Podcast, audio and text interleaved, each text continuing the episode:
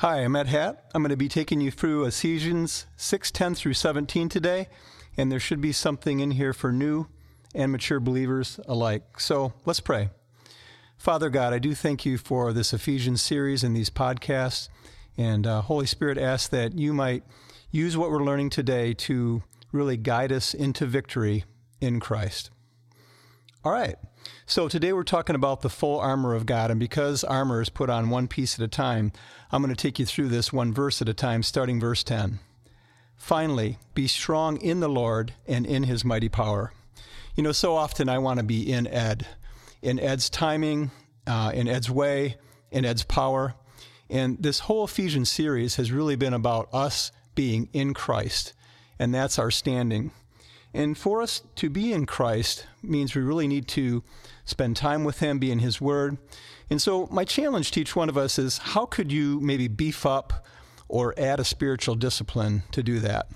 And uh, this Ephesian podcast is a great way, but um, maybe it means more time in prayer, um, reading God's Word, listening to messages. Um, perhaps it's praying in the Spirit um, or taking some time out to fast from food or the things of this world so that you might have more time to spend with God and be in His Word.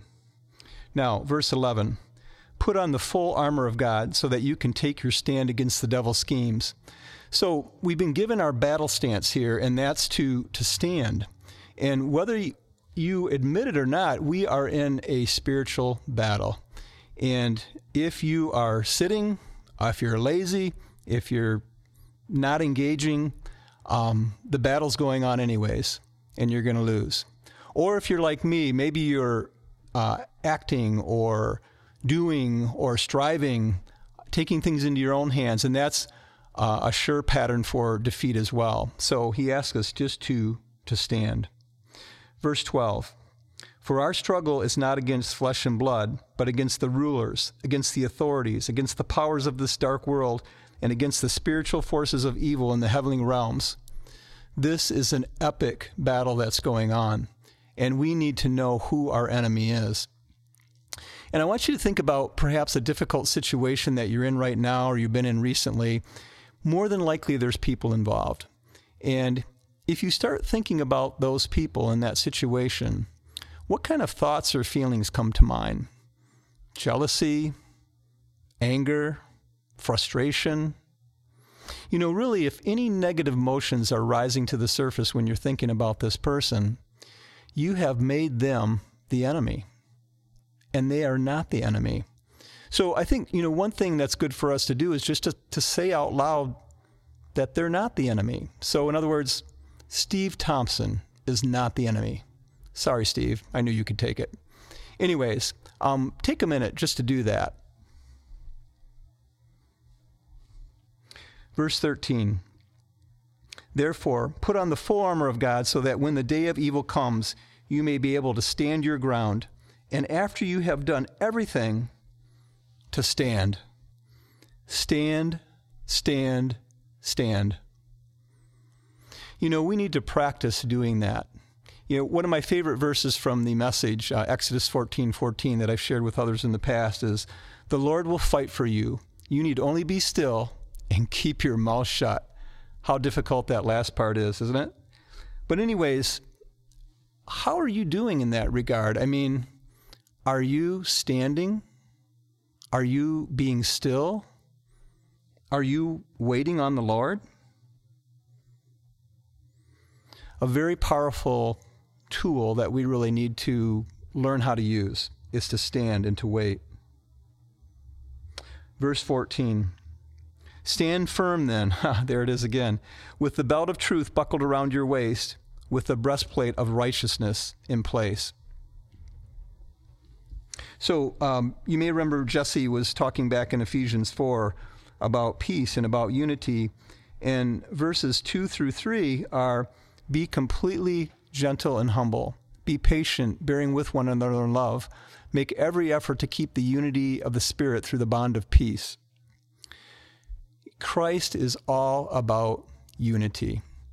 And this word bearing means to take a heavy burden upon yourself from someone else And that's the picture of unity. It's it doesn't feel very good and it's very hard work. But it's what we are called to do if we are to have unity in our relationships and if we are to maintain peace. And finally, righteousness. You know, we are not righteous on our own. It's it's the work that Christ did on his way and on the cross that really purchased our righteousness. But, you know, God created everything by his spoken word. And our spoken word can be very positive about where we are in Christ. And, you know, sometimes when I'm alone, I'll, I'll actually say out loud, I am the righteousness of God in Christ Jesus. I am fearfully and wonderfully made. No weapon formed against me can prosper. Psalm 118, verse 6 The Lord is with me, I'll not be afraid. What can man do to me? So important for us to speak those truths about who we are in Christ. And then verse 15 and with your feet fitted with the readiness that comes from the gospel of peace. Hmm. Peace is so important. And I was just talking about that. Um, and I really screwed up here because I missed verse 14, part of verse, verse 14, I think. Let me see. Oh, no, here we are. Um, I forgot to talk about truth. That's what it was. So if you remember the uh, Corinthians verses from the love verses from 1 Corinthians 13, love is patient, love is kind. One of the things it talks about is love does not delight with evil, but rejoices with the truth. And so often we are believing lies um, from the enemy, and yet they sound like the truth. And so ask yourself if you're in a situation where you're about to say or do something um, is this in line with God's word? Is this in line with God's character? And if it's not, um, I would say stop. Even if most of it seems very good and very right, but there's one piece that doesn't line up, then that's probably a counterfeit, probably the evil one who is imitating the light, and you need not go through with it. So finally, I'm sorry, verse 16. In addition to all this, take up the shield of faith, from which you can extinguish all the flaming arrows of the evil one. So all the flaming arrows, you know, we put up our shield and we we uh, have one arrow come at us, and you know, it's like that's not that's enough. But we're fighting against an army, and these arrows are coming from all different angles. Um, we're getting a barrage of of arrows at us, and you've experienced this in your life where it's like, man, can one more thing come at me? Can they say one more thing about me? And someone needs to hear this today, but what God is really saying is to put up your shield and persevere. Because here's the thing Satan has limited power and limited resources, and he is a defeated foe. But we are in Christ, and Christ has unlimited resources unlimited power, and he's been victorious over the evil one. Persevere. Finally, the last verse, verse 17 take the helmet of salvation and the sword of the Spirit, which is the Word of God.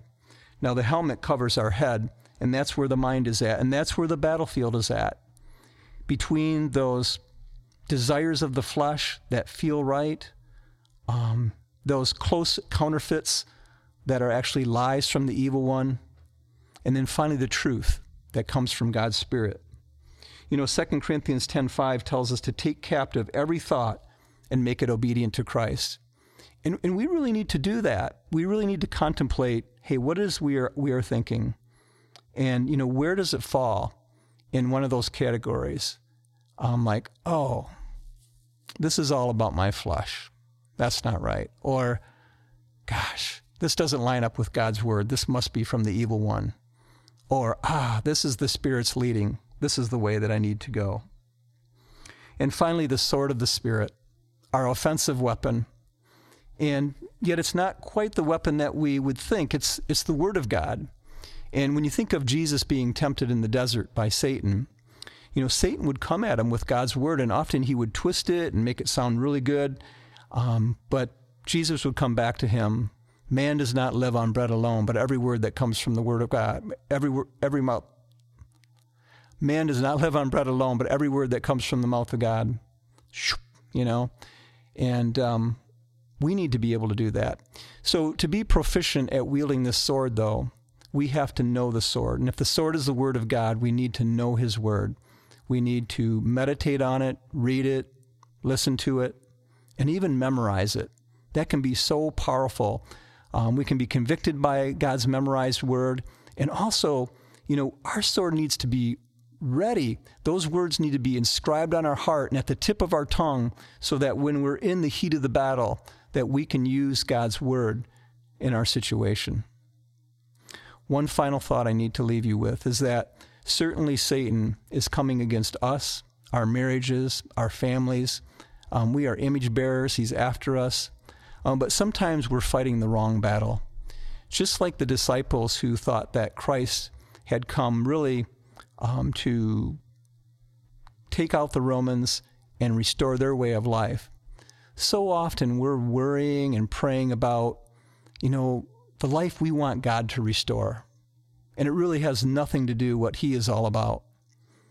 So our challenge really is is you know, is our focus on the kingdom of God and doing the will of God. And when we do that, then we truly are in Christ and we're going to see his power. We're going to see his mighty hand. And here's the other thing is that when we put aside those worries and those things, that that opens up the flow of God's grace so that while we are doing God's will, He can be doing these wonderful things in our life to bless us. Hope you have or are having or have had a great day.